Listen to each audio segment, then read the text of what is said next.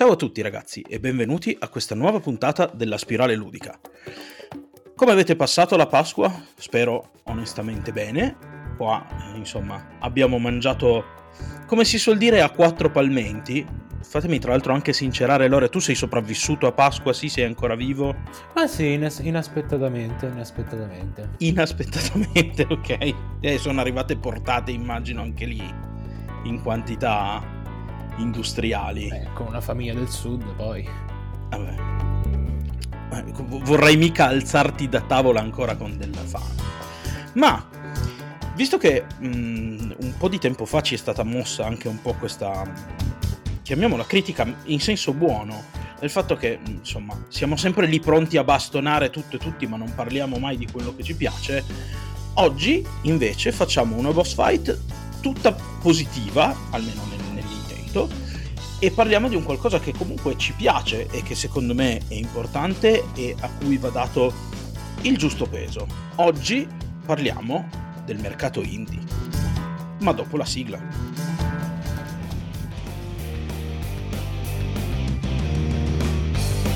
La spirale ludica. Scopriamo le regole del gioco. Perché chi non gioca è vecchio dentro.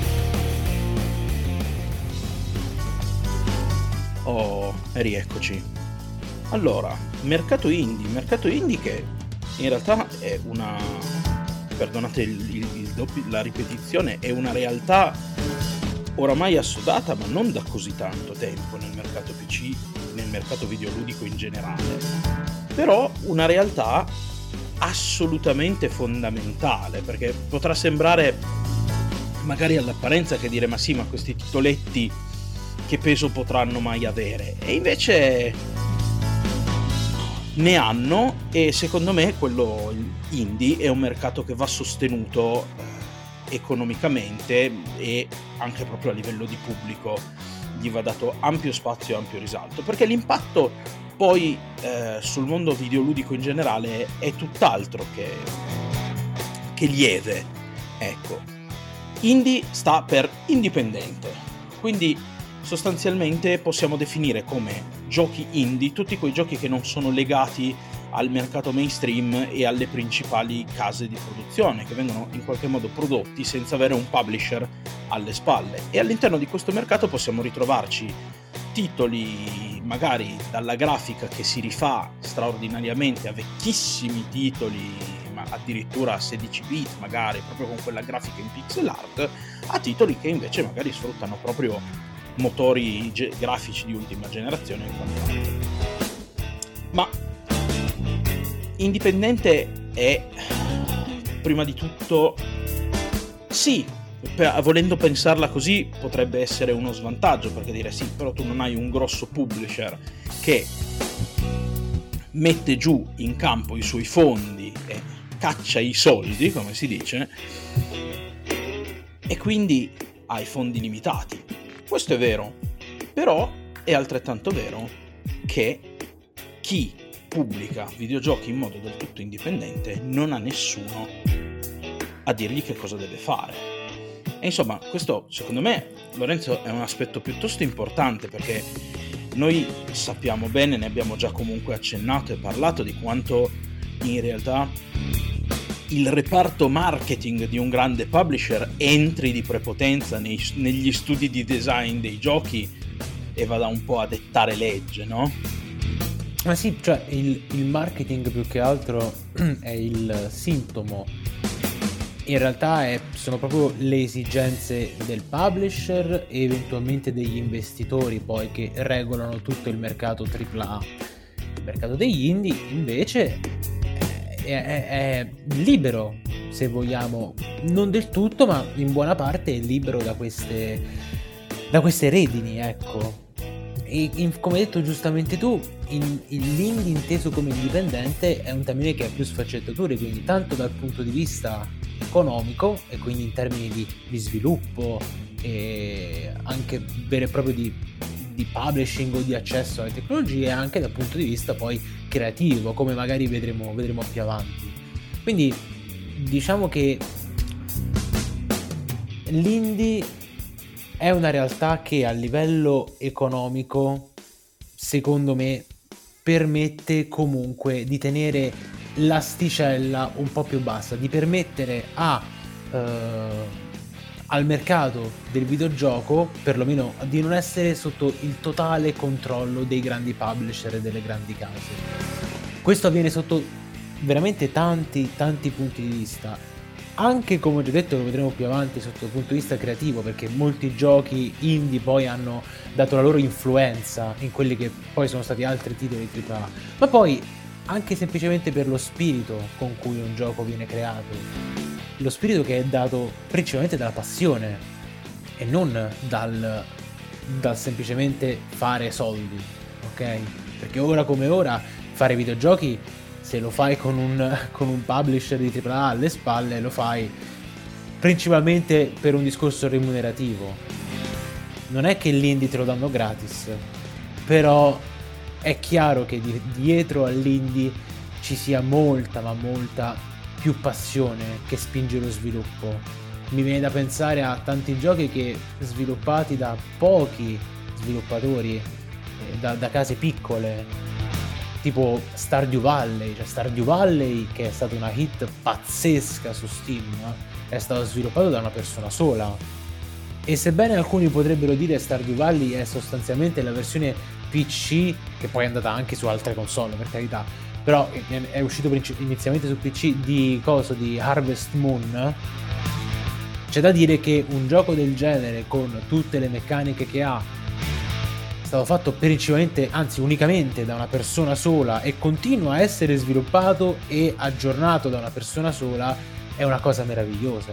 Oppure Hollow Knight, sono tutti giochi che nel loro sviluppo, nella loro uscita, nell'impatto che hanno avuto nel mondo dei videogiochi, ti dà un senso di, un senso di, di rivincita, come per dire non siamo non sono solo i grossi ad averla vinta, ogni tanto anche i piccoli, come giusto che sia, riescono a vincere ed è una cosa molto molto bella. Lo è decisamente. Tra l'altro io vorrei fare una piccola digressione agganciandomi proprio un po' a quello che hai detto tu ultimamente questo, in questo contesto proprio. Parla- hai parlato di predominio prima e ora è chiaro che chiunque abbia eh, a cuore, cioè a, cuore a, a, portafoglio più che a cuore eh, il, il, il mercato dei videogiochi, quindi i grandi publisher, cercheranno comunque sempre e comunque di imporre la loro visione.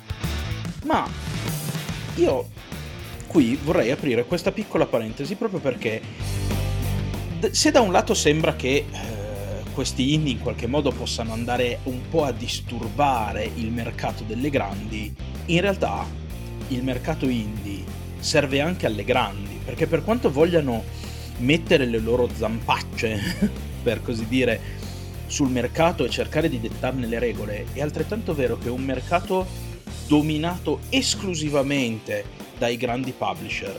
Sarebbe un mercato dove c'è un grande ristagno perché si andrebbero a creare bene o male titoli seguendo sempre gli stessi principi, che sono poi quelli dettati dal cercare di dargli una, la maggiore diffusione possibile, e questo ristagno porterebbe inevitabilmente all'allontanamento dei giocatori che alla lunga rischierebbero di stancarsi di avere sempre la stessa solfa triterica.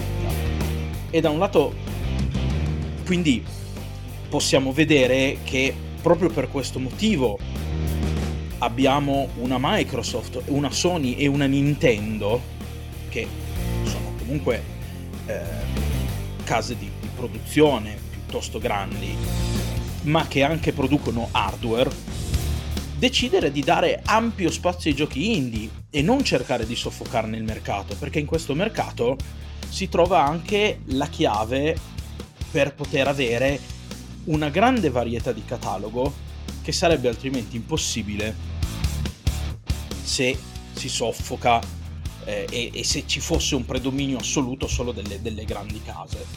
Ca- dall'altra parte abbiamo una, un altro aspetto che secondo me è molto molto importante del mercato indie.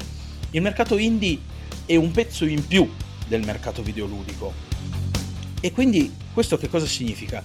Che più questo mercato si ingigantisce, più ci saranno produttori, quelli che producono i mezzi con i quali poi fisicamente si fanno i videogiochi, quindi motori grafici tipo l'Unreal Engine, il uh, Unity e quant'altro, che cercheranno di mettere a disposizione la loro tecnologia ad un pubblico più, più, più grande possibile. E quindi si crea proprio grazie al mercato indie un circolo virtuoso anche se rischia di passare da insomma da, da, anche da giochi brutti perché comunque il rischio che ci siano dei giochi brutti c'è però comunque è un circolo virtuoso che fa sì che io produco videogiochi, il mercato si allarga, se il mercato si allarga io ho più mezzi per produrre videogiochi.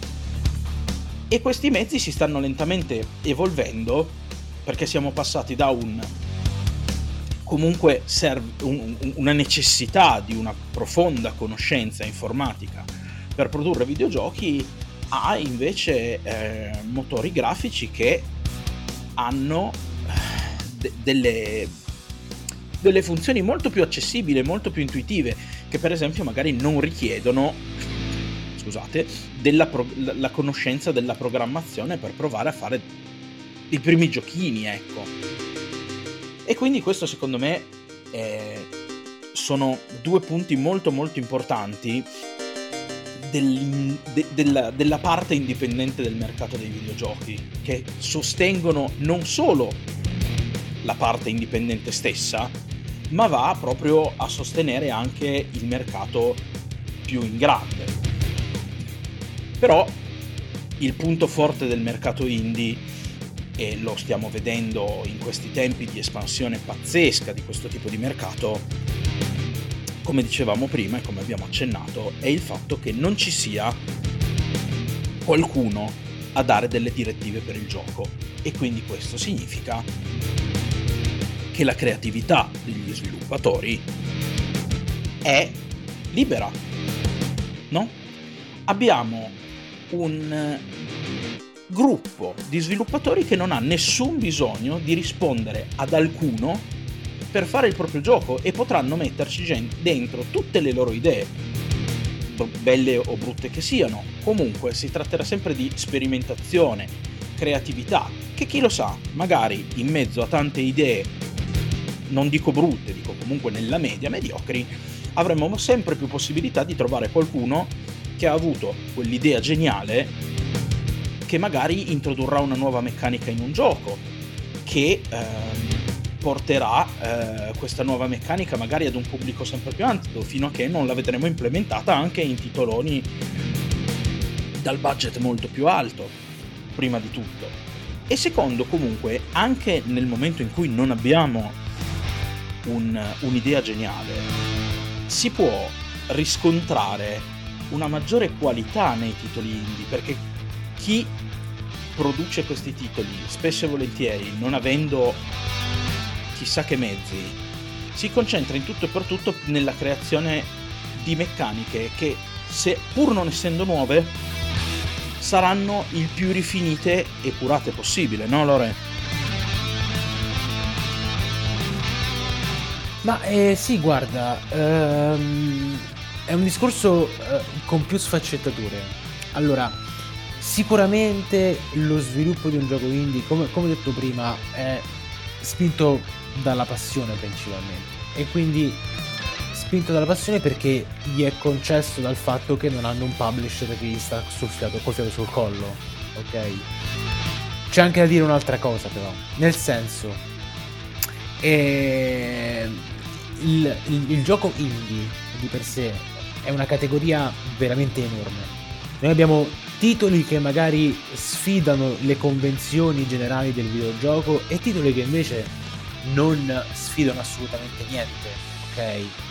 Questa cosa l'abbiamo vista in passato, l'abbiamo vista con Greenlight di Steam, il fatto è questo, quando si parla di indie bisogna stare attenti ed è importante che noi facciamo questo discorso, perché è sì, è indie tutto ciò che non è contraddistinto da un intervento del publisher nello sviluppo del gioco.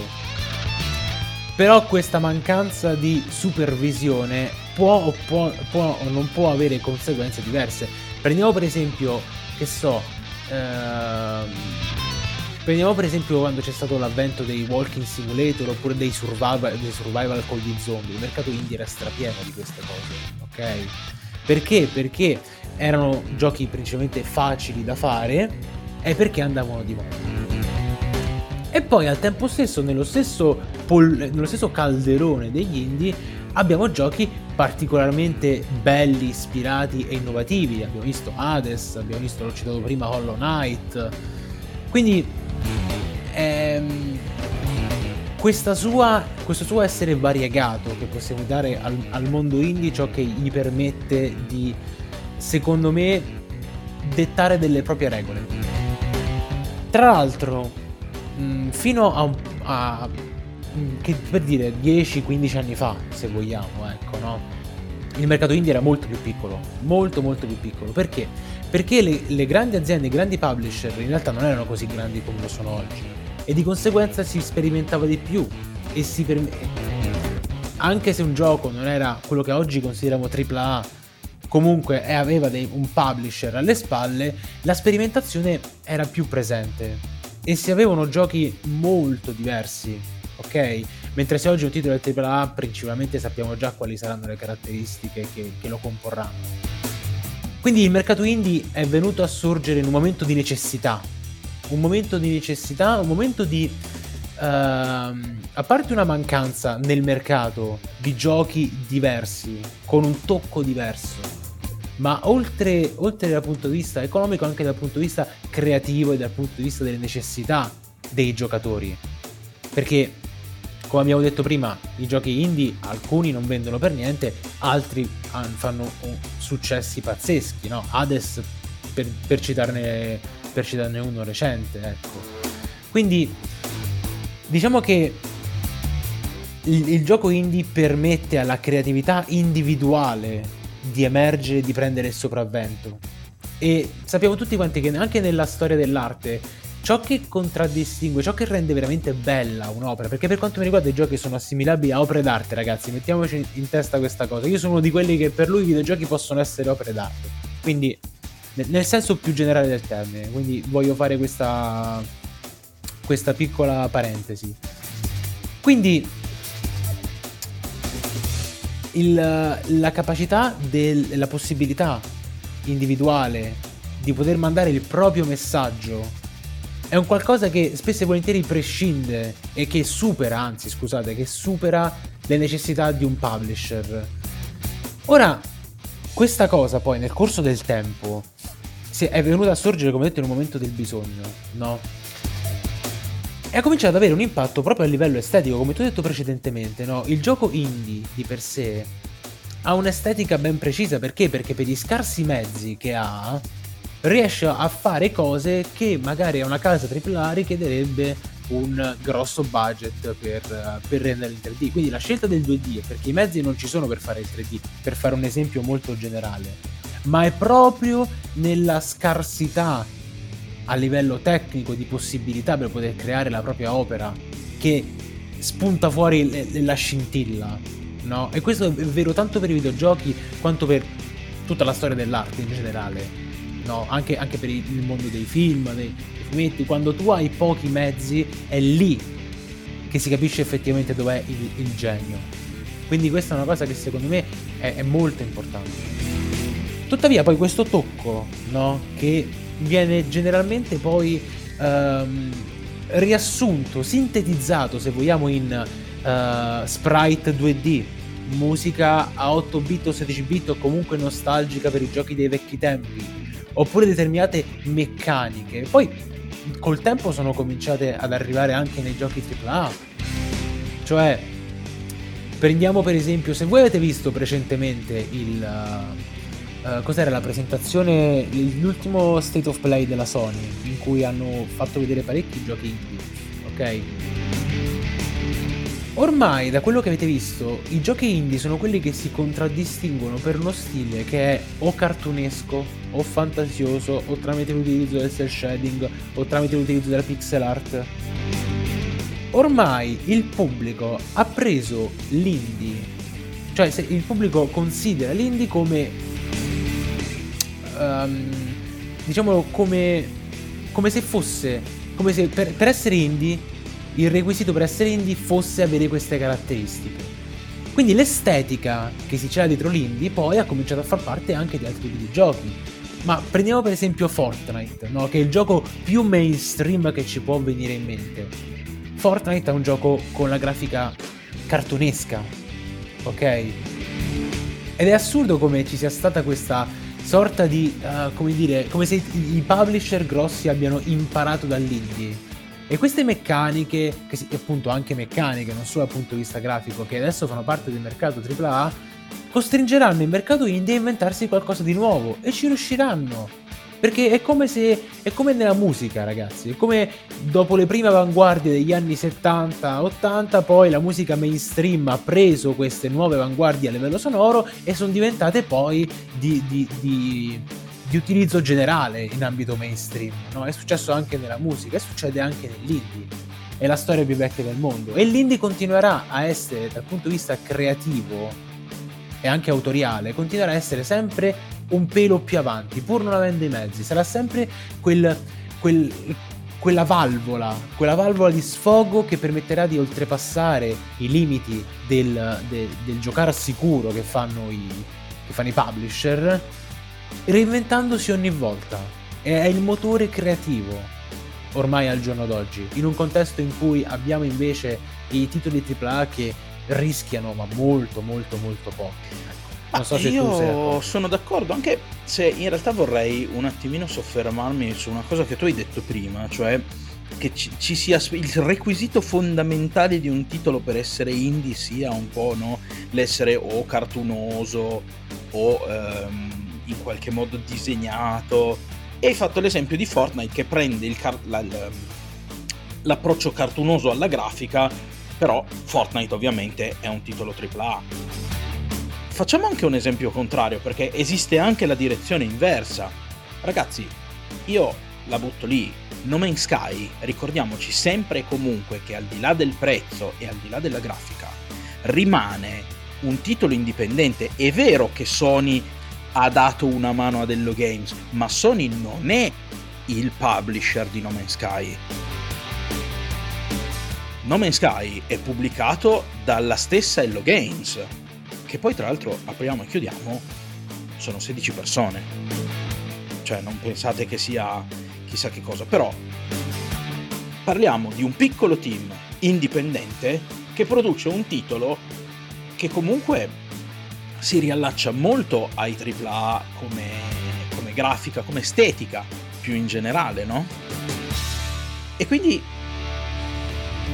dobbiamo anche sempre fare un po' attenzione a non andare a vedere il, il, titolo indie in base a delle caratteristiche. Ricordiamoci comunque sempre un po' questo fatto che indie sta per indipendente, quindi comunque pubblicato senza un editore. Questo ci tengo a dirlo perché è vero che ultimamente il mercato indie sta adottando una sua identità, che era quella che dicevi tu, molto molto forte. È altrettanto vero però che comunque sempre a questo interno potrebbero, chi lo sa, nascere dei titoli che hanno una grafica tipica dei titoli AAA, magari un pelo più un pelo più realistica, meno disegnata, meno cel shading, meno cartunosa, ne, però potrebbero avere importanti novità all'interno del design delle meccaniche, perché anche lì è molto importante ricordarsi che all'interno dei titoli indie si propone, certo, la grafica la grafica farà sempre la sua parte, e quindi mettere comunque un approccio, avere comunque un approccio alla grafica personalizzato darà comunque sempre un'impronta che eh, renderà l'editore riconoscibile col passare del tempo. Io tu giustamente prima hai citato Hades, ma se andiamo a vedere i titoli pubblicati di Super Giant Games ci rendiamo conto che l'indirizzo, quello estetico, è quello del personaggio disegnato, qualcosa che deve sembrare... qualcosa che deve, sembri saltare fuori da un fumetto, no? Però, sempre ci, parlando di per esempio giochi di Super Giant, Super Giants, prima di Hades, ha fatto un gioco chiamato Pyre, che purtroppo se lo sono giocato in pochi, e secondo me un po' a torto, nel senso che quel gioco meritava più, più amore. Pyre è uno strano ibrido tra un GDR fantasy e un gioco sportivo. Dove due squadre si sfidano ad uno strano gioco che potrebbe molto alla lontana ricordare la pallacanestro perché bisogna prendere una palla e portarla nella pira avversaria buttandocela dentro. Certo, la pira avversaria non è sollevata da terra, è per terra, però insomma parliamo comunque di una cosa eh, che assomiglia a una pallacanestro, al calcio, dove esiste un obiettivo dove tu devi portare e buttare dentro una palla. Ecco, questo approccio in realtà eh, da parte di, di Supergiant Games. È stato un approccio, secondo me, molto innovativo, poco considerato purtroppo, però lì possiamo vedere come al di là della, mm,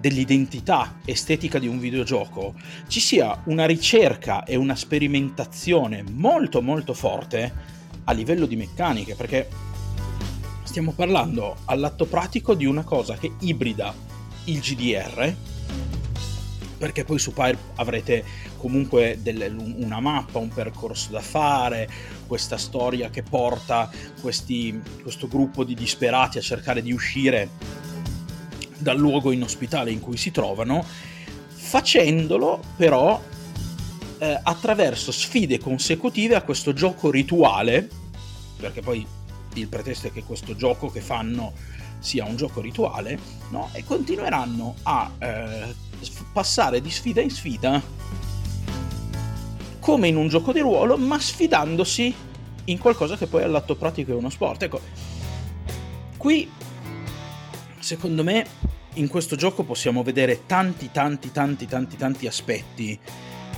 positivi e importanti del gioco indie. Come vi ho già detto, vabbè, la grafica, perché Super Giant Games comunque ha oramai questo stile fumettoso tutto suo, che in uh, Hades un po' mescola il 2D e il 3D se vogliamo, nel senso che no, non si capisce bene esattamente dove inizi e dove finisca il, il 2D perché comunque molte cose sono fatte su livelli successivi, insomma chi ci ha giocato e immagino che oramai siamo, siano molti perché Hades tutt'oggi è un gioco piuttosto seguito su Twitch, certo, non è League of Legends, non è Fortnite, però comunque è un gioco seguito, se lo porti un minimo di pubblico che viene a guardarti ce l'hai, tu Lorenzo dovresti saperlo, l'hai anche portato, no? Hades. Ecco, ah, sì, dicevo, in, invece in Pyre troviamo, oltre all'aspetto estetico, che oramai fa parte della firma di Super Giants, una sperimentazione notevole, perché qui proprio abbiamo parlato di, di, di, di meccaniche che ibridavano due cose, secondo me molto bene, ma che comunque tutto sommato non hanno avuto il successo, il successo, sperato, forse perché erano meccaniche molto particolari, molto esotiche se vogliamo. Um, un, uno studio di, del, del, sonoro comunque abbastanza particolare eh, perché comunque parliamo di eh, vabbè musica. Ecco la musica. Io qui vorrei aprire sempre parlando di creatività un, un, un'importante parentesi sulla musica. Ragazzi se ci avete mai fatto caso Super Giant Games vendono io questo cosa si, si vede in particolar modo molto bene su Steam ma loro vendono i loro giochi con le loro colonne sonore. La colonna sonora dei giochi Super Giant Games non solo è molto curata, ma è molto particolare. troviamo sperimentazione nei giochi Super Giants anche sotto questo profilo. Pensate per esempio, torniamo ad Hades, che probabilmente è il gioco che abbiamo giocato tutti. Parliamo di un gioco ispirato ai miti classici, con un taglio comunque ovviamente fortemente fantasy, però con delle meccaniche action e una musica che durante i combattimenti a volte vira addirittura verso l'heavy metal. Che tutto sommato, detta così, fa persino un po' strano. Io non lo so, Lore. Io la prima volta che ho giocato Hades e ho visto, ho sentito la musica dei, dei, che c'era durante i combattimenti, sono rimasto un po' spiazzato. Ho detto, cavoli, ma cosa, cosa, cosa sta succedendo qui? Chi è che ha scritto queste musiche? Pur potendo piacere o non piacere, però aveva, faceva il suo porco effetto. Quindi, insomma, abbiamo una forte impronta personale negli indie e questo, come dicevo, lo vediamo nei giochi Super Giant Games, che vanno molto verso la sperimentazione, ma lo vediamo anche in giochi che magari vanno un po' meno verso la sperimentazione, ma comunque cercano di portare una cura maniacale nel gameplay. E parliamo per esempio, che ne so, butto lì un titolo a caso, Darkest Dungeon, che qua. Io non so quanti di voi l'hanno giocato, se non l'avete fatto un po' ve lo consiglio, non ve lo consiglio totalmente perché è un titolo che perdona molto poco. Io, tu, tu Lore, lo, l'hai giocato, sai bene quanto impietoso sia questo gioco eh. Diciamo che è un gioco stressante. E qui, giustamente tu hai usato, io lo so che non l'hai usato a caso il termine stressante, perché per quanto le meccaniche eh, del, dello stress siano state usate comunque qui e là durante la storia dei videogiochi, qua in Darkest Dungeon vengono non solo implementate sui, sugli avventurieri, che quindi no, vanno costantemente, questo gruppo di avventurieri, Darkest Dungeon per chi non lo sapesse è un dungeon crawler, in cui un gruppo di quattro avventurieri si infila in una segreta, un cimitero, una necropoli, quel che è, in balia delle creature più allucinanti che possa pensare una mente umana e questi avventurieri, oltre a subire delle ferite fisiche, provo, provano uno stress psicologico, questo, questo, stare costantemente in questi luoghi bui, minacciati, eh, essere sempre comunque di fronte a creature da incubo, li stressa mentalmente.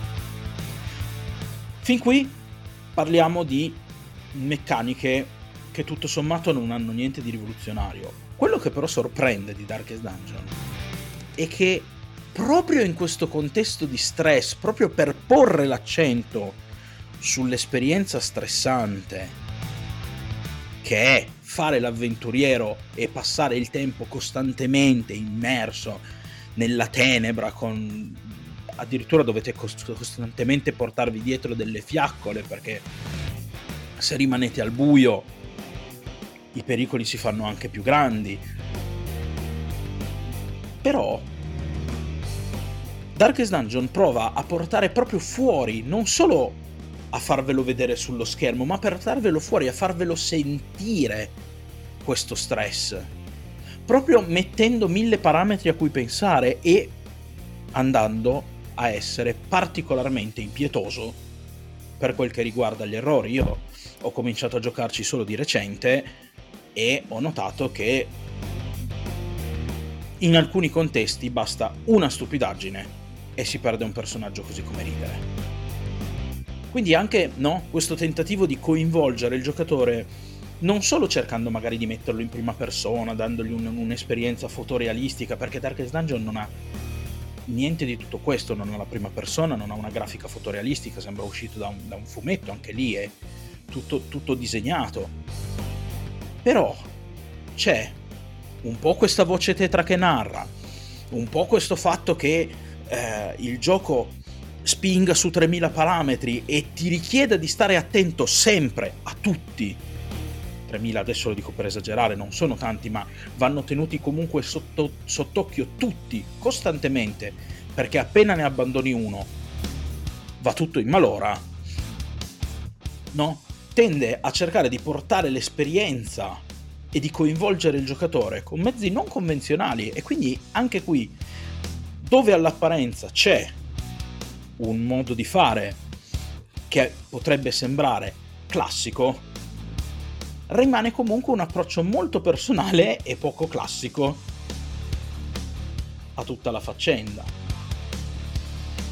E qui io eh, mi riallaccio proprio a questo fatto del... Mh, mm, io so che tu Lorenzo hai parlato molto, hai accennato molto questa faccenda dell'autorialità anche in altre puntate, è un discorso a cui tu tieni molto, no? Sì, sì, assolutamente, ma il, il um, implica il fatto che, cioè, noi tutti siamo abituati al fatto che pensiamo per esempio a un gioco di Kojima, sappiamo che quello è un gioco di Kojima, ok? E Kojima Kojima è un grande perché riesce, nonostante il fatto che sviluppi unicamente titoli AAA, ad infilarci tanto di proprio. E non solo nelle, nelle lunghe cutscene, anzi lunghe, lunghissime cutscene che ormai sono diventate un po' il suo marco di fabbrica, no? Che la gente dice ma Kojima si vede proprio che vuole dirigere un film e si è rotto le palle dei videogiochi. Però ecco, al di là di questo, non è che nel mercato AAA abbiamo poi ormai così tanta autorialità che abbiamo, non abbiamo neanche più Sid Meier's, non abbiamo più Will Wright, non abbiamo più uh, Molineux. E... Cioè, ormai le personalità, non abbiamo più Romero, cioè insomma, le personalità nel mondo dello sviluppo dei videogiochi sono, ecco, se ne sono un po' andate. Perché? Perché ormai essendo produzioni così grosse è uno sforzo congiunto, ok? È un po' come la discussione che si faceva sull'attorialità per quanto riguarda nei film, ok? Cioè, se voi prendete per esempio Taxi Driver, ora vi faccio un esempio che non c'entra un cazzo con i videogiochi, però me lo, perdonerà, me lo perdonerà Ferruccio perché chiaramente i videogiochi sono un medium come tanti altri, quindi secondo me affiancarlo, ecco, va fatto. Prendete Taxi Driver, immagino che Taxi Driver più o meno l'avr- l'avranno visto tutti quanti, no? Stai parlando con me? La, la classica scena di...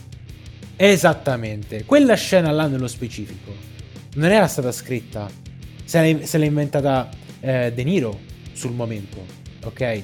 E quindi quando voi guardate, quando voi guardate Taxi Driver e prendete Taxi Driver come opera di per sé, ok?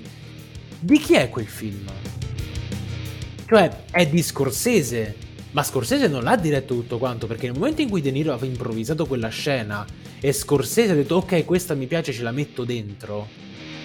Però non è che è stato diretto completamente da Scorsese.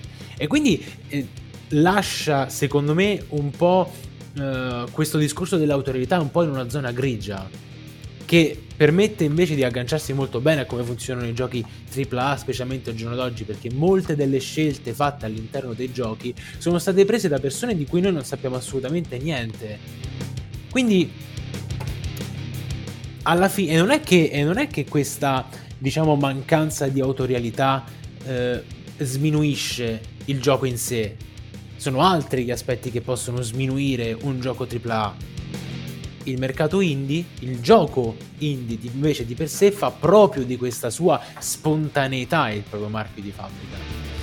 E questa spontaneità e esigenza di comunicare qualcosa si riassume bene in tanti giochi che propongono tematiche molto particolari. Mi viene da pensare, per esempio, no, a un giochetto, un, un, giochetto, senti come l'ho chiamato, un gioco indie che si chiama Signs of the Sojourner. Non so se tu Ferruccio ne hai mai sentito solo parlare. È... Solo di nome, solo di nome. È un gioco indie che uh, di per sé è come se fosse un'avventura grafica, una visual novel, ok? L'unico gameplay è quello fatto le, tra, nell'interazione delle persone. Però questa interazione viene espressa sotto, attraverso un gioco di carte. Un po' come Hearthstone, un po' come Magic, questo qua. Cioè le conversazioni, i dialoghi che tu hai all'interno del gioco, affinché vadano bene, tu devi vincere questa partita a carte. e ogni carta che tu giochi dal tuo deck, che tu acquisisci nel corso del tempo, sono metodi di comunicazione e dei modi di esprimersi che possono essere compatibili o meno con la persona che hai di fronte. E quindi tu, per poter andare avanti nel gioco e appunto eh, soddisfare i, tu- i tuoi obiettivi, raggiungere i tuoi obiettivi, quindi convincere queste persone a entrare in accordi commerciali con te, devi avere delle carte e devi giocare questa partita a carte che simula una conversazione, un punto di contatto tra due persone profondamente diverse. E quindi tu devi, uh, sostanzialmente, hai un deck di carte e queste carte de- sei tu che ti componi il tuo mazzo, ma devi pensare potenzialmente a quelle carte che ti serviranno per avere a che fare con persone diverse nel futuro. Questo significa però dimenticare e lasciar perdere carte precedenti che ti servivano per parlare con persone che appartengono alla tua famiglia, alla tua infanzia, eccetera. Quindi più vai avanti in questo viaggio, più il tuo personaggio cambia perché cambiano le carte che ha a disposizione. È un meccanismo, una metafora per parlare della comunicazione, della crescita, del modo in cui la comunicazione e l'interazione con le altre persone ci cambia, che io ho trovato veramente, veramente carina, anzi quasi geniale. E una cosa del genere in un gioco AAA non potrà mai, mai e poi mai essere implementata perché è troppo sperimentale, è troppo, es- troppo creativa, è troppo espressiva, non lascia spazio a niente di mainstream. Non ci puoi mettere il quick time event in un gioco del genere, non ci puoi mettere la cutscene, perché sono quasi tutte cutscene. E al tempo stesso non ci puoi mettere, cioè, che le microtransazioni, è, è, è stupido pensare una cosa del genere. Ed è quando noi abbiamo giochi del genere, veramente quando possiamo prenderli, comprarli e giocarli, che possiamo effettivamente capire dove e le potenzialità, dove possono portarci le potenzialità del medium videoludico. No, io dicevo, finisci, Secondo finisci pure, perché in realtà vorrei, quando hai finito, lanciarti un amo. Eh, no, in realtà ero, ero, ero, in conclusione, ho tirato fuori Science of the Sojourner perché... Um, è un, è un, gioco che molto probabilmente non avrei neanche comprato di mio, mi è stato dato per, da, da recensire. E quindi di mio è, è, brutta questa cosa, è proprio brutta a dirsi, ma se non fosse stato per, per, questa chiave che mi hanno dato, io non l'avrei mai giocato, non l'avrei mai conosciuto, non l'avrei mai comprato. Ed è molto triste. Purtroppo sì, cosa. è molto triste. io, mentre tu parlavi e parlavi di giochi di carte, tu sai che io sono un po' un nerdacchione a tutto tondo e quindi quando si parla di giochi di carte, giochi da tavolo, mi vengono poi anche in mente giochi di ruolo. E io ho pensato, ci sono stati tanti esperimenti eh, e tante cose fatte eh, a livello videoludico per cercare di portare l'esperienza del gioco di ruolo fatto da tavolo, proprio con, con le persone, quel tipo di esperienza narrativa lì, su un mezzo videoludico. E poi tu, tutti che più o meno andavano, non dico dalla stessa parte, però comunque tutti andavano in poche direzioni. E poi invece nel mercato indie noi abbiamo avuto qualcuno che proprio grazie a questo spazio creativo che ha avuto, in quanto indipendente, ha un po' scoperto l'uovo di Colombo, cioè ha preso l'esperienza da tavolo riproducendola in modo quasi eh, pedissequo, se così vogliamo dire, all'interno di un gioco, un gioco che tu hai giocato e so che tu ami tanto. Non ti viene in mente niente? Se io dico Disco Elysium? Ah beh, eh, vabbè, assolutamente. vabbè, ma è normale, cioè, ma Disco Elysium sai che eh sì. mi ricordavo se era indipendente. Eh sì. È indipendente, sì. È prodotto, è sviluppato dalla Zaum eh, sì, hai ragione, è indipendente. E beh, oh, che dire, raga. Eh, Disco, Disco Elysium, tra l'altro, piccola parentesi, ragazzi, è uscita adesso la Final Cut. È uscita adesso la Final Cut con uh, tutto doppiato, il gioco interamente doppiato e nuove quest, nuovo contenuto, nuovo tutto. Quindi, se sapete l'inglese, compratelo. Fatevi questo piacere. Se vi piace leggere, se vi piace leggere, e sapete l'inglese, compratelo perché è un'esperienza. È un'esperienza di grandissima ispirazione. Cioè, io dopo aver giocato Disco Elysium com- ho cominciato a voler scrivere la mia storia. Cioè ho cominciato a voler scrivere una storia, ok? Per dirvi a livello di, di bellezza di questo gioco. Una piccola parentesi ragazzi che volevo fare, ti prego perdonami Ferruccio, ma questa la devo fare assolutamente. Disco Elysium ragazzi, come ho detto è in inglese, non è in italiano. Perché non è in italiano? Io ho visto nei commenti di multiplayer, di multiplayer sulla pagina Facebook gente che dice: eh Beh, scaffale perché tanto se gli sviluppatori non sono interessati al mercato italiano, allora non mi interessa neanche a me. Peccato, peccato che dopo che il gioco è uscito, la Zahum ha pubblicato un sondaggio sulla propria pagina dicendo mettete il vostro voto per la lingua nella quale volete vedere tradotto questo gioco. Noi, in base alle votazioni, lo produrremo. Ecco, l'Italia, l'Italia non, ha, non, ha, non, ha, votato niente, l'Italia era estremamente in basso e quindi il gioco non è stato tradotto in italiano, è stato tradotto in francese, in tedesco, in russo, in, uh, in turco, Questo è, è stato tradotto in italiano. È ragazzi. scandaloso. Quindi è tristissimo perché tu mi vieni a dire ah sono loro che non sono interessati al mercato italiano. No è il mercato italiano che non è interessato a giocare bei videogiochi ragazzi. Semplicemente questo qua. Mi dispiace dirlo. Comunque dove, scusami Ferruccio dovevo infilarci ecco. l'incazzatura, l'incazzatura della puntata? Perché vero parliamo di qualcosa che ci piace però ogni tanto l'incazzatura Vabbè, mi scappa, è inevitabile proprio perché parliamo di qualcosa che ci piace ogni tanto anche le, le cose che ci piacciono purtroppo incappiamo in cose che non ci piacciono però insomma, io... Eh, per forza. Proprio perché per ci forza. piacciono ci incazziamo. Proprio perché esatto. ci piacciono ci incazziamo. Eh. Io... Vai, vai. E quindi la, rispondendo, scusami, all'amo che mi hai lanciato tu su Disco Elysium, giustamente Disco Elysium prende tanto da, dai giochi di ruolo, quelli veri e propri cartacei, ok? Perché mentre nella maggior parte degli RPG la maggior parte delle statistiche del fattore ruolistico si ripercuote quasi unicamente nel combattimento, loro hanno preso un approccio un po' particolare. In questo caso, in questo caso, gli attributi del tuo personaggio sono le sue caratteristiche fisiche e psicologiche. E ognuna di queste caratteristiche fisiche e psicologiche è una vocina all'interno della testa del personaggio che gli parla costantemente. E quindi ogni lancio di dadi, se vinci questa prova, se, se riesci a ottenere un punteggio, riesci a effettuare a effettuare quella determinata azione tramite la tua caratteristica, il tuo attributo psicologico o eh, fisico, si aprono una quantità di situazioni veramente inimmaginabili, sono tutte scritte di Cristo e il tuo personaggio può effettivamente parlare e interagire non solo con il mondo di fuori, ma con il suo mondo interiore.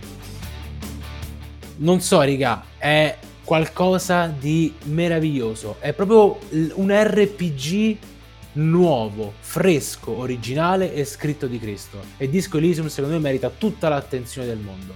Infatti ha vinto Best Indie Game di 2020, sì. mi pare. L'ultima o, no, il 2019, i, i, i Game Awards hanno fatto dal vivo. Esatto, con, con, gli sviluppatori della Zaum che quando hanno ritirato il premio hanno ringraziato personalmente Carlo Marx. sono russi, vero? Loro sono. No, sono. Uh, aspetta. Vabbè, sono, no. sono, sono. Allora, no, no, non mi sembrava russi, fossero te, te lo trovo subito. Non importa. Ah, comunque vedi, sono di quell'area. Estoni, mi pare, sì, sono estoni. Sono di quell'area lì. E quindi, sì, insomma, sì, noi abbiamo citato un po' di videogame proprio per, anche perché volevamo comunque incuriosirvi, buttare lì qualche amo, al di là dei più noti ci, ci, teniamo anche che proprio si vada un po' a scavare, si vada un po' a vedere questi prodotti, perché forse a sentirne parlare così qualcuno potrebbe anche pensare ma che saranno le solite pippa, pippozzi intellettuali con... No ragazzi, cioè non stiamo parlando di giochi riempiti di concettoni giganteschi per fare gli intellettuali, stiamo parlando di giochi che sì hanno una trama, un approccio narrativo e un messaggio magari profondo, ma che nel contempo hanno delle meccaniche accattivanti, belle, divertenti. Quindi parliamo proprio di giochi che trasudano qualità da tutti i pori. E abbi- noi abbiamo citato qualche gioco qui e là. Il panorama indie è un panorama variegatissimo, gigantesco pensate solo che tra quest'anno e l'anno scorso è stato comunque forse il panorama che ha, n- non dico del tutto, ma molto pesantemente tenuto in piedi il mercato videoludico che di suo invece eh, è stato un po' messo in ginocchio dalla pandemia perché pensiamoci un attimo, cioè tra l'anno scorso e quest'anno sono arrivate eh, le macchine di nuova generazione, le nuove console, ma di giochi se ne sono ancora visti pochissimi. Cioè Sony ha lanciato annunci a destra e a sinistra, ma poi di lanciato abbiamo visto ancora ben poco. E tante altre case che comunque eh, producono giochi AAA avevano o stanno comunque tuttora lavorando su dei giochi, ma sono rimaste comunque in qualche modo azzoppate perché? Perché nell'esatto momento in cui arriva un, un, uh, un evento come questo, gli studi che sono quindi popolati da 100, 150, a volte anche 200 persone, sono luoghi affollati che non possono più essere affollati, bisogna stare a casa, lavorare da casa, insomma, i lavori un po' rallentano, perché un team così grande da coordinare a distanza è difficile. Un team più piccolo no. E infatti negli ultimi anni, pure, cioè negli ultimi due anni, cioè nel 2020 e nel 2021, pure se con un getto lievemente ridotto, abbiamo comunque avuto un ingresso di giochi indipendenti gigantesco. I giochi indipendenti hanno continuato ad arrivare quasi, quasi perché è importante sottolineare il quasi, come se niente fosse. E i giochi indie al mercato, come annunciavo un po' all'inizio, oltre a un apporto creativo molto importante che è stato un po' il cuore, che è un po' il cuore anche di quello che portano al mercato videoludico, però portano tanta varietà, perché così come ci possono essere tanti piccoli team o singoli autori, tu Lorenzo giustamente hai parlato di Stardew Valley che è stato creato da una persona sola, cavolo, ci sono tantissimi titoli, perché ci sono tantissime visioni, ci sono tante persone che hanno aspettato magari tanto tempo, appassionate di videogiochi, che non, non hanno potuto o non hanno voluto in qualche modo entrare nell'industria e quando si sono ritrovati per le mani i mezzi per poter lavorare in autonomia o con qualche amico, boom, hanno buttato sul mercato il loro videogioco. E quindi il mercato indie è importante anche perché produce cat- proprio diciamolo in modo brutto, po- posso dirlo in modo brutto Lorenzo, mi dai il permesso? Produce catalogo, amplia il catalogo, il mercato indie amplia il catalogo L'ho detto tre volte, ma perché è importantissimo. Questa cosa è una cosa molto importante per, gli, per chi ha un mercato, chi gestisce un mercato AAA. Cioè Sony, Microsoft e Nintendo sono ben contente di avere questo costante afflusso di giochi. Perché se si fossero ritrovate con una pandemia che gli mette in ginocchio lo sviluppo dei titoli e che quindi magari ti ritrovi con una PlayStation 5 che ha come parco titoli quello della PlayStation 4 più altri due o tre. Vabbè, non sono tra cui Demon Souls, esatto, che cioè Demon Souls. remake. Vabbè, questa polemica l'abbiamo già anche un po' fatta e potremmo anche rifarla, chi lo sa. Ma al di là di questo, la, la, PlayStation è una macchina che si è ritrovata un po' messa in ginocchio a livello di ehm, quantità di titoli AAA, però può comunque contare su una, un, un afflusso, per il momento non ancora così grande perché è una macchina nuova, però può comunque cominciare a contare su un afflusso anche di titoli indie.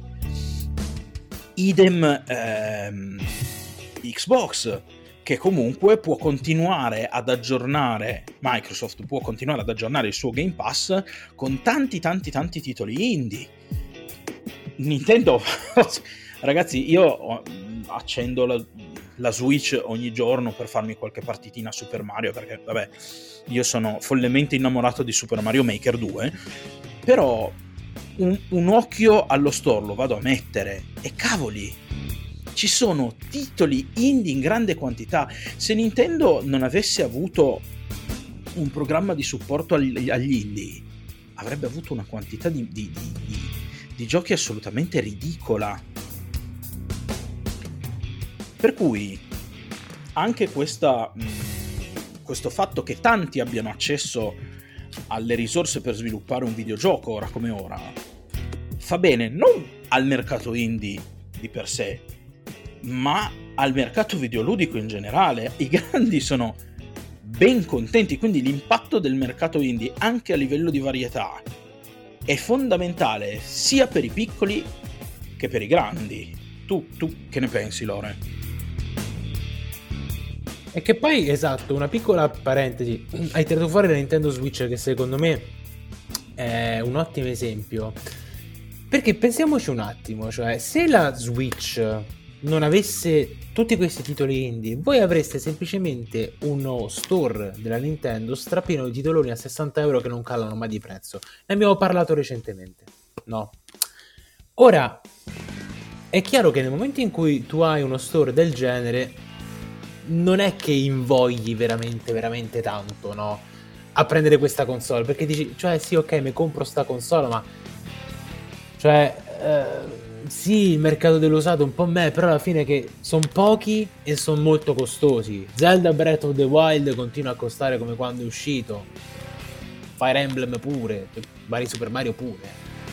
Quindi nel momento in cui tu invece costelli lo store di tutti questi titoli indie che stanno a 20 euro, 30 euro, 35 euro quando osano, è chiaro che tu crei un ecosistema molto più accogliente. Perché sì, tu ti compri il gioco Nintendo quando esce che sta a 60 euro e non calerà mai di prezzo. Poi quando magari il gioco lo finisci o ti sei rotto, eccetera, ti compri il titolino indie che sta a molto molto meno. Quindi hai fatto un discorso molto molto puntuale quando hai parlato del fatto che la varietà del, mo- del mercato, la, varietà dei giochi, dei giochi indie si ripercuote anche a livello di prezzo, effettivamente. Perché tu vai poi effettivamente per un costo, un costo più basso, spesso e volentieri molto più divertimento di quanto, di quanto te ne possa offrire un titolo, un titolo AAA. Perché poi diciamocelo ragazzi, nel senso, le ore che nella maggior parte dei giochi AAA, le ore che voi passate, di questo ne abbiamo parlato quasi fino alla nausea, sono ore create artificialmente tramite. Sono ore di divertimento create artificialmente tramite degli escamotage a livello di design che molto spesso sono assimilabili alle, alle slot machine, ok? Basta pensare a Battle Royale o che dir si voglia. Eppure, gli stessi meccanismi del procedurato, scusate, eh, eh, generato proceduralmente ci stanno anche in, nei giochi indie, anzi il procedurale negli indie va alla grande. Molti, molti giochi indie sono passati proprio il loro successo è derivato dal fatto che l'essere generato proceduralmente permette a ogni partita di essere sempre diversa. E infatti è proprio tramite questa varietà a livello di design che fa sì che voi giocate a Hades e ci giocate e ci rigiocate, prima una mezz'oretta, poi un'oretta, poi di nuovo una mezz'oretta e le ore si accumulano. E ogni volta che ci giocate sarà sempre ugualmente divertente alla volta passata.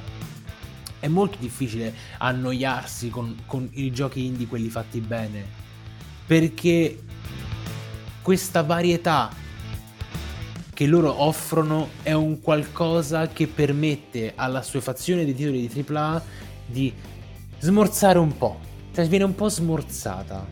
Quindi ben vengono i titoli indie ed è un peccato che magari vengano strumentalizzati così dal, dal mondo del AAA. È un po' il suo destino, è un po' una benedizione e maledizione di tutto ciò che è indie, specialmente al giorno d'oggi. E personalmente spero che continueranno a esserci. I titoli indie poi ragazzi, come abbiamo detto anche all'inizio della puntata, vengono creati tramite tool, tramite engine grafici di gioco di libero accesso, comunque facilmente, facilmente ottenibili. Basta pensare a Unity oppure a RPG Maker. La Sony recentemente ha fatto il suo Dreams, non sì. so se Ferruccio c'è presente Dreams.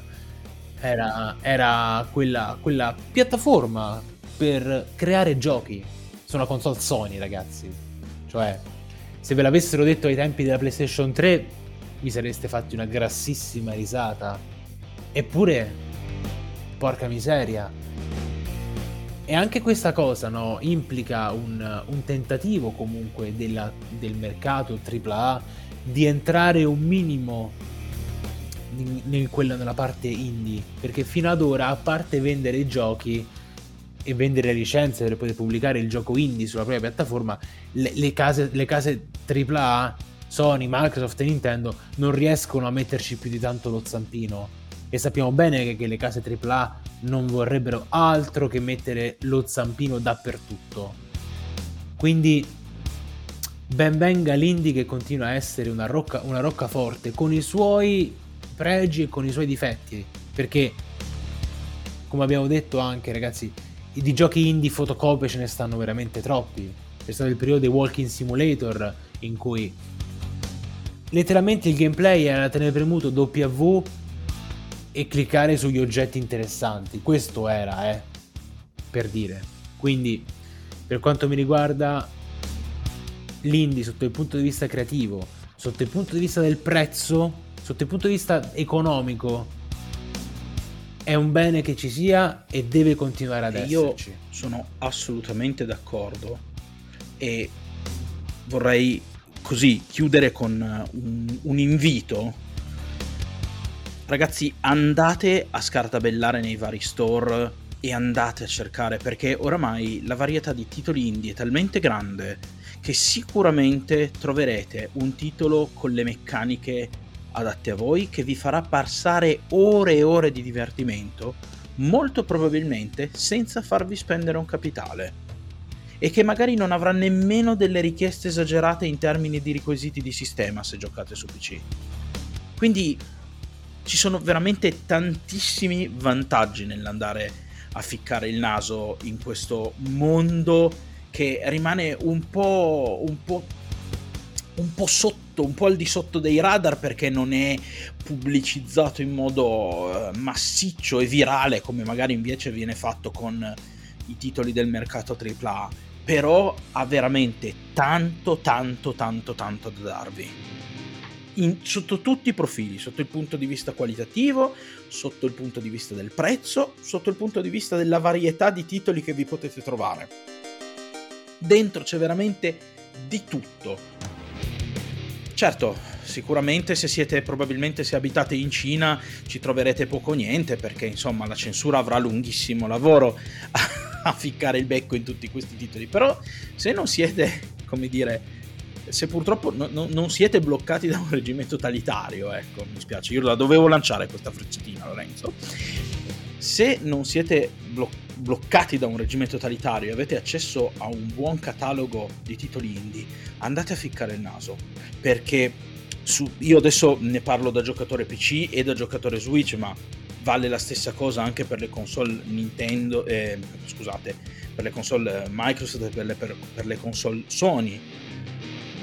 All'interno dello store troverete tantissimi, tantissimi titoli e sicuramente da qualche parte un titolo divertente ed economico lo troverete. E possiamo anche dire che forse alla fin fine tutti questi meccanismi per cui il mercato AAA non riesce granché a mettere le mani nel mercato indie vanno anche a favore del mercato AAA, no? E alla fine il non poter andare a in qualche modo rovinare, tra virgolette, il mercato indie aiuta in realtà tanto anche il mercato AAA. Quindi io spero che con questa puntata vi abbiamo un po' incuriosito, vi abbiamo messo la pulce nell'orecchio, magari vi abbiamo anche suggerito qualche titolo a cui non avevate mai pensato, che non pensavate nemmeno di provare, anche solo se avete sentito nominare. Andate e aprite lo store che preferite, GOG, eh, Steam, eh, il Microsoft Store su, sull'Xbox, quello della Switch, quello della Sony, basta che non apriate Epic, se aprite Epic non vi perdono, scherzi a parte. Eh, ficcate il naso lì dentro e guardate, perché sicuramente un titolo di vostro gradimento lo troverete. Noi siamo giocatori piuttosto incalliti e di giochi andando a spulciare un po' qui e un po' là ne abbiamo trovati. Piccola parentesi ragazzi, Steam ha una funzione molto carina che è quella dei, cu- dei curators, dei curatori. Nel senso eh, sono pagine che uh, consigliano determinati giochi, ok?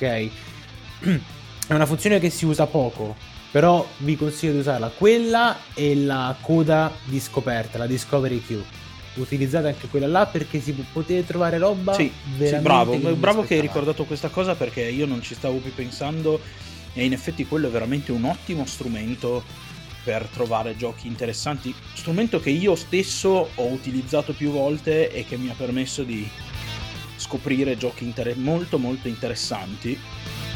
E quindi come ha detto Lorenzo, andate a sfruttare questa funzione di Steam visto che ce l'ha, ma andate a ficcare veramente il becco in tutti gli store in cui potete e fidatevi che per un prezzo accessibile troverete sicuramente qualcosa di divertente. Detto questo, io vi lascio prima di tutto i saluti del buon Lorenzo.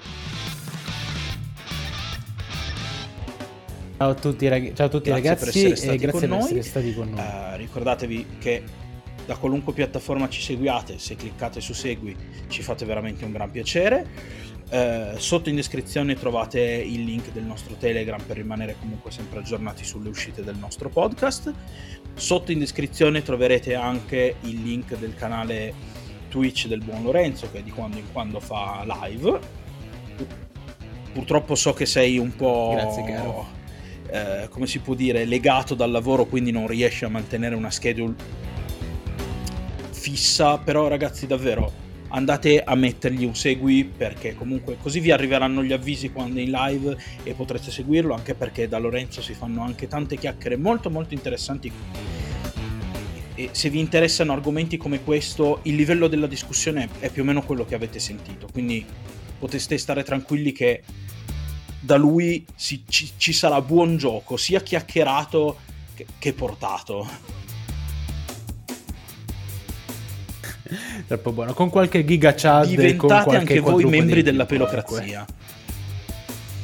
Detto questo, io vi saluto, ci vediamo venerdì per la puntata di fine settimana e ricordatevi che come diceva Giorgio, il buon George Bernard Shaw, L'uomo non smette di giocare perché invecchia, ma invecchia perché smette di giocare. Alla prossima.